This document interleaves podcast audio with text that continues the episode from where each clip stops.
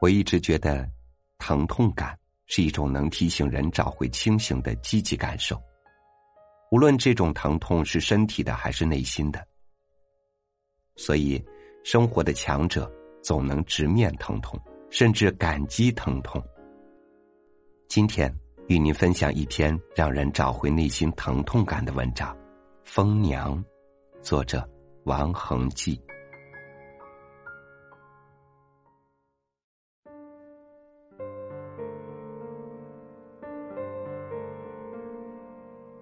二十三年前，有个年轻的女子流落到我们村，蓬头垢面，见人就傻笑，且毫不避讳的当众小便。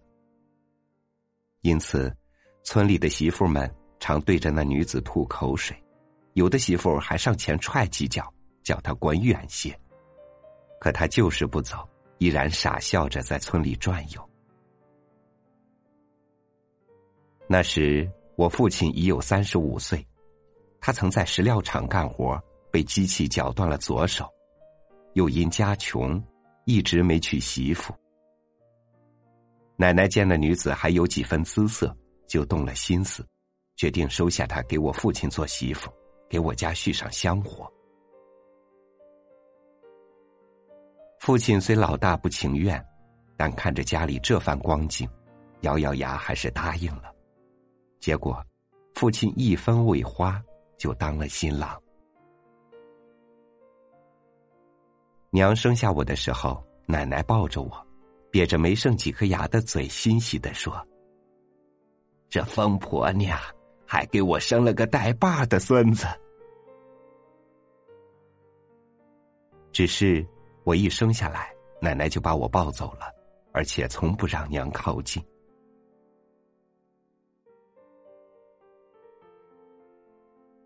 娘一直想抱抱我，多次在奶奶面前吃力的喊：“给，给我。”奶奶没理他。我那么小，像个肉嘟嘟，万一娘失手把我掉在地上怎么办？毕竟，娘是个疯子。每当娘有抱我的请求时，奶奶总瞪着眼睛训他。你别想抱孩子，我不会给你的。要是我发现你偷跑了他，我就打死你。即使不打死，我也要把你撵走。奶奶说这话时没有半点含糊的意思。娘听懂了，满脸的惶恐，每次只是远远的看着我。尽管娘的奶胀得厉害，可我没能吃到娘的半口奶水。是奶奶一尺一尺把我喂大的。奶奶说：“娘的奶水里有神经病，要是传染给我就麻烦了。”那时我家依然在贫困的泥潭里挣扎，特别是添了娘和我后，奶奶决定把娘撵走，因为娘不但在家吃闲饭，时不时还惹是生非。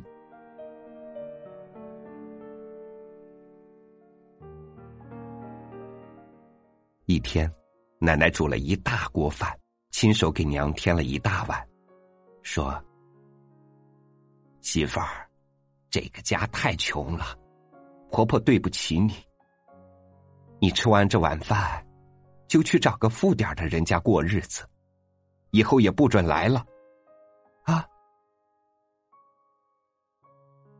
娘刚扒了一大团饭在口里，听了奶奶下的逐客令。显得非常吃惊，一团饭就在嘴里凝滞了。娘望着奶奶怀中的我，口齿不清的哀叫：“不，不要！”奶奶猛地沉下脸，拿出威严的家长作风，厉声吼道：“你这个疯婆娘，犟什么犟？犟下去没你的好果子吃！”你本来就是到处流浪的，我收留了你两年了，你还要怎么样？吃完饭就走，听到没有？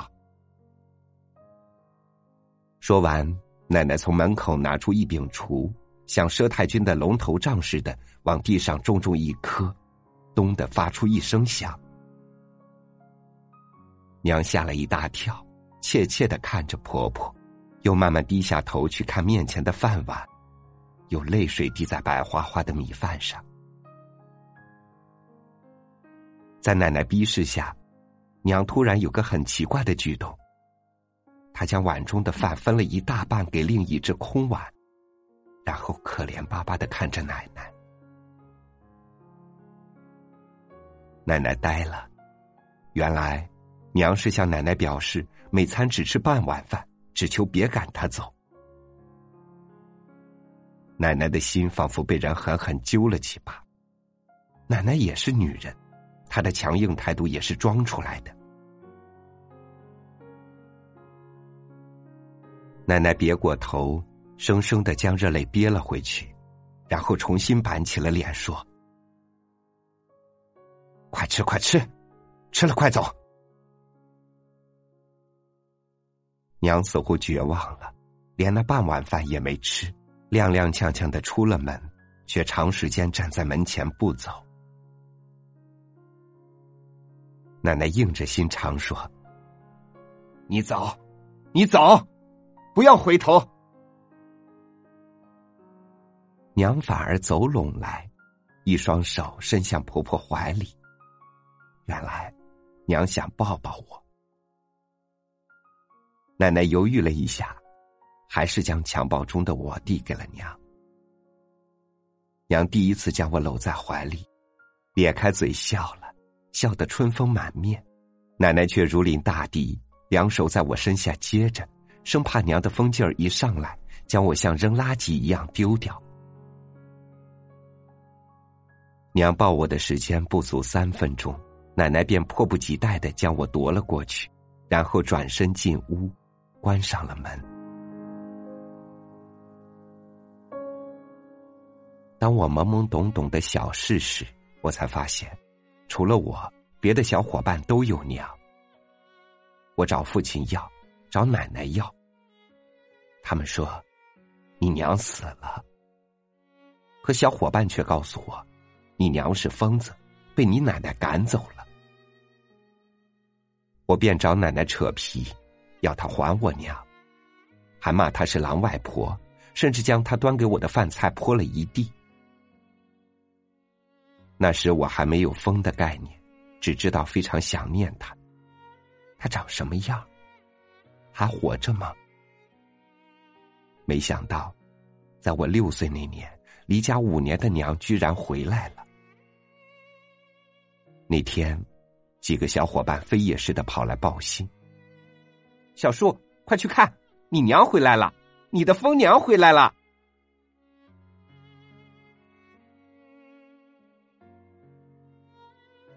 我喜得屁颠屁颠的，撒腿就往外跑，父亲奶奶随着我也追了出来。这是我有记忆后第一次看到娘，她还是破衣烂衫，头发上还有些枯黄的碎草末，天知道是在哪个草堆里过的夜。娘不敢进家门，却面对着我家，坐在村前道场的石滚上，手里还拿着个脏兮兮的气球。当我和一群小伙伴站在他面前时，他急切的从我们中间搜寻他的儿子。娘终于盯住我，死死的盯住我，咧着嘴叫我：“小树，求，求！”他站起来，不停的扬着手中的气球，讨好的往我怀里塞。我却一个劲儿的往后退，我大失所望。没想到我日思夜想的娘，居然是这样一副形象。一个小伙伴在一旁起哄说：“小树，你现在知道疯子是什么样了吧？就是你娘这样的。”我气愤的对小伙伴说：“他是你娘，你娘才是疯子，你娘才是这个样子。”我扭头就跑了，这个疯娘我不要了。奶奶和父亲却把娘领进了门。当年，奶奶撵走娘后，她的良心受到了拷问。随着一天天衰老，他的心再也硬不起来，所以主动留下了娘，而我老大不乐意，因为娘丢了我的面子。我从没给娘好脸色看，也从没跟她主动说过话，更没有喊她一声娘。我们之间的交流是以我吼为主，她是绝不敢顶嘴的。家里不能白养着娘。奶奶决定训练娘做些杂活下地劳动时，奶奶就带着娘出去观摩，稍不听话就要挨打。过了些日子，奶奶以为娘已被自己训练的差不多了，就叫娘单独出去割猪草。没想到，娘只用了半小时就割了两筐猪草。奶奶一看，又急又慌。娘割的是人家田里正生姜拔穗的稻谷，奶奶气急败坏的骂他：“疯婆娘，谷草不分！”奶奶正想着如何善后时，稻田的主人找来了，竟说是奶奶故意教唆的。奶奶火冒三丈，当着人家的面儿拿出棒槌，一下敲在娘的后腰上，说。打死你这个疯婆娘！你给老娘些！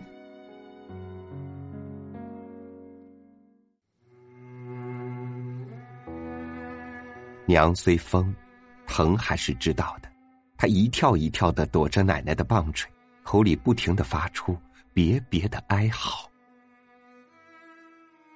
最后，人家看不过眼，主动说：“算了，我们不追究了，以后把他看严点就是。”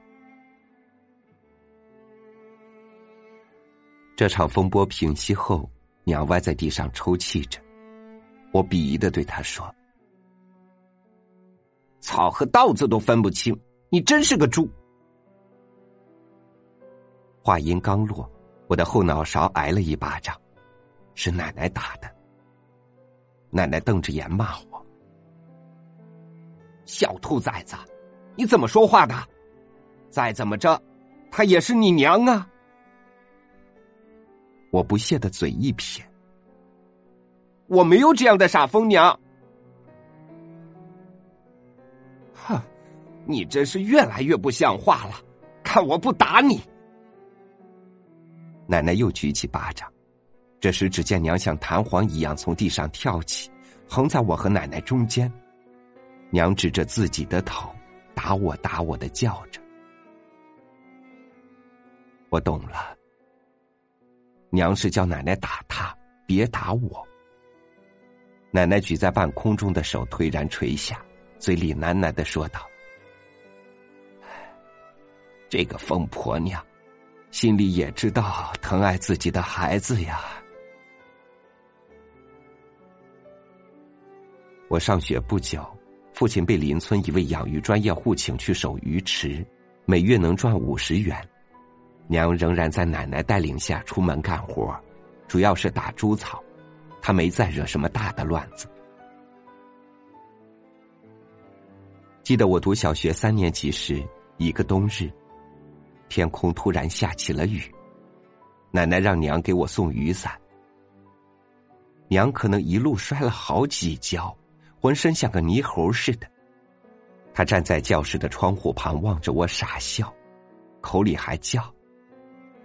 树，伞。一些同学嘻嘻的笑，带头起哄的是小范。当他还在夸张的模仿时，我抓起面前的文具盒，猛地向他砸过去。他冲上前来掐住我的脖子，我俩厮打起来。我个子小，根本不是他的对手，被他轻易压在地上。这时。只听教室外传来“嗷”的一声长啸，娘像个大侠似的飞跑进来，一把抓起小贩拖到了屋外。都说疯子力气大，真是不假。娘双手将欺负我的小贩举向半空，他吓得哭爹喊娘，一双胖乎乎的小腿在空中乱踢蹬。娘毫不理会，居然将他丢到了学校门口的水塘里，然后一脸漠然的走开了。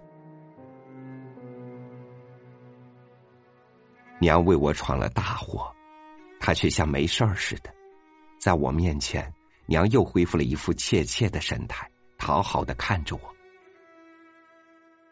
我明白，这就是母爱，即使神志不清，母爱也是清醒的，因为他的儿子遭到了别人的欺负。当时我情不自禁的叫了声娘，这是我会说话以来第一次喊他。娘浑身一震，久久的看着我，然后像个孩子似的羞红了脸，咧了咧嘴，傻傻的笑了。那天，我们母子俩第一次共撑一把伞回家。我把这事跟奶奶说了，奶奶吓得跌倒在椅子上，连忙请人去把爸爸叫了回来。爸爸刚进屋，一群拿着刀棒的壮年男人闯进我家。不分青红皂白，先将锅碗瓢盆砸了个稀巴烂。这都是范家请来的人，反复恶狠狠的指着爸爸的鼻子说：“我儿子吓出了神经病，现在卫生院躺着。你家要不拿出一千块钱的医药费，我一把火烧了你家的房子。”一千块，爸爸每月才五十块钱呢。看着杀气腾腾的范家人，爸爸的眼睛慢慢烧红了。他用非常恐怖的目光盯着娘，一只手飞快的解下腰间的皮带，劈头盖脸的向娘打去。一下又一下，娘像只惶惶偷生的老鼠，无助的跳着躲着。他发出的凄厉声，以及皮带抽在他身上发出的那种清脆的声响，我一辈子都忘不了。最后，还是派出所所长赶来制止了爸爸施暴的手。派出所的调解结果是，双方互有损失，两不亏欠，谁再闹就抓谁。一帮人走后，爸看看满屋狼藉的锅碗碎片，又看看伤痕累累的娘，他突然将娘搂在怀里痛哭起来，说。疯婆娘，不是我硬要打你，我要不打你，这事儿下不了地，咱们没钱陪人家呀。爸又看着我说：“树儿，你一定要争气，要不，咱们就这样被人欺负一辈子。”我懂事的点点头。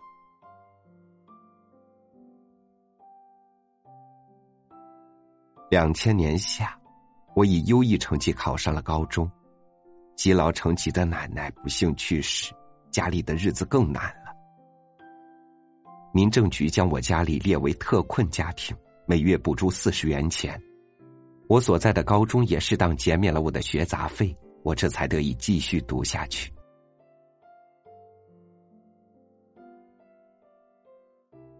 由于是住读，学习又抓得紧。我很少回家，父亲依旧在为五十元打工，为我送菜的担子就责无旁贷的落在娘身上。每次总是隔壁的婶婶帮忙为我炒好咸菜，然后交给娘送来。二十公里的羊肠山路，亏娘牢牢的记了下来，风雨无阻。也真是奇迹，凡是为儿子做的事，娘一点也不疯。除了母爱，我无法解释这种现象在医学上应该怎么破译。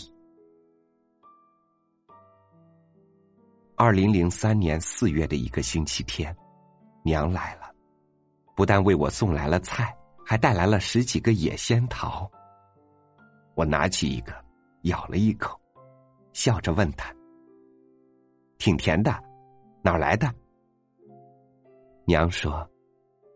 哎 我，我摘的。没想到娘还会摘野桃，我由衷的表扬她。娘，你真是越来越能干了。娘嘿嘿的笑了。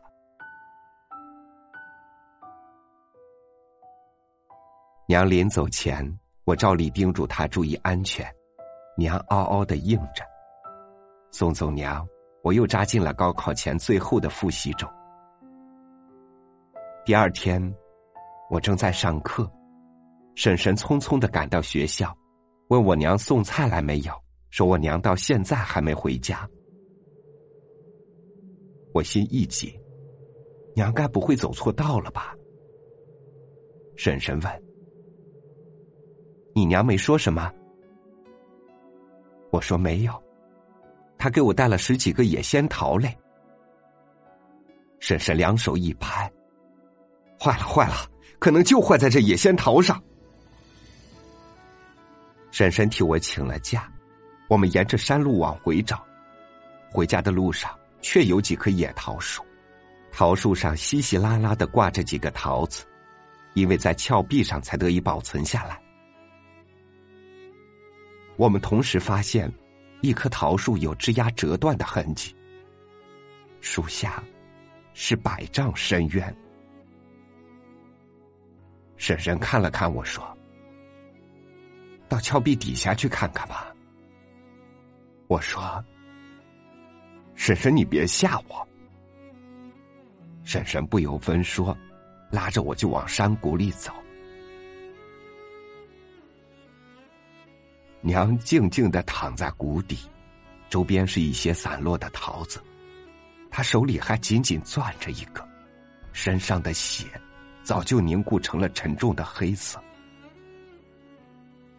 我悲痛的五脏俱裂，紧紧的抱住娘，说：“娘，我的苦命娘，儿悔不该说这桃子甜呐。”是儿子要了你的命，我将头贴在娘冰凉的脸上，哭得满山遍野的石头都陪着我落泪。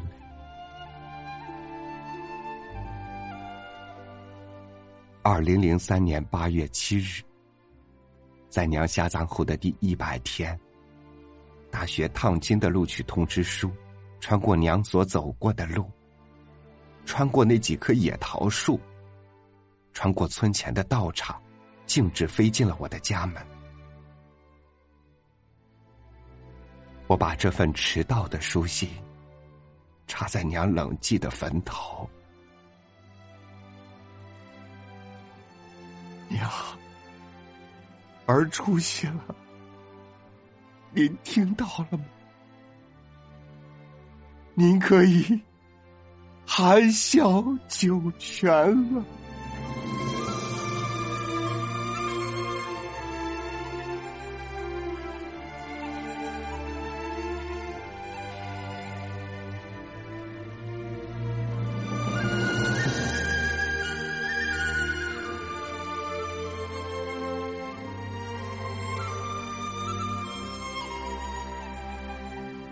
许多深沉的爱，经不起等待。当爱在你身边时，你可能不经常察觉它的存在；但当失去它时，你会懂得你对它究竟有多么的依赖。欢迎您关注微信公众号“三六五读书”，收听更多主播音频。我是朝雨，明天见。一看见你哭，我的心就。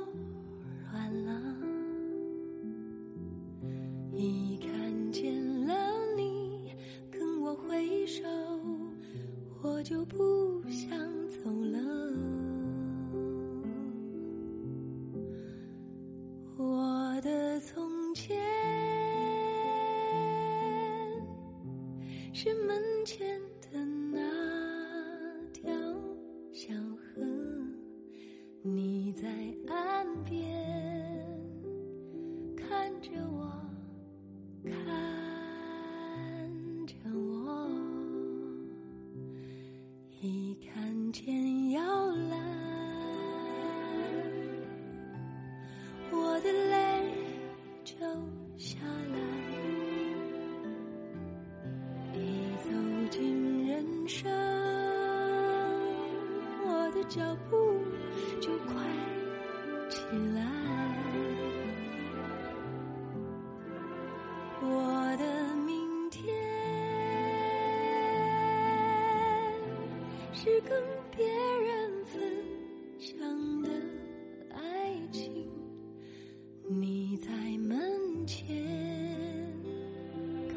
着我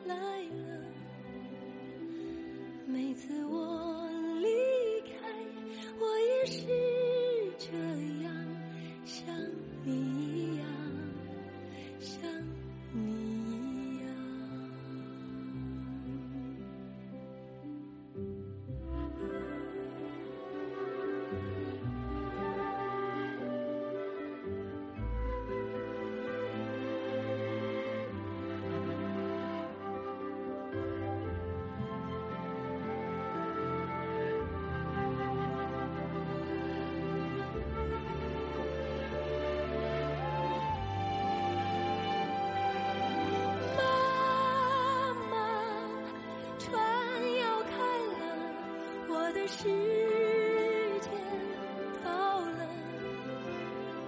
你看你笑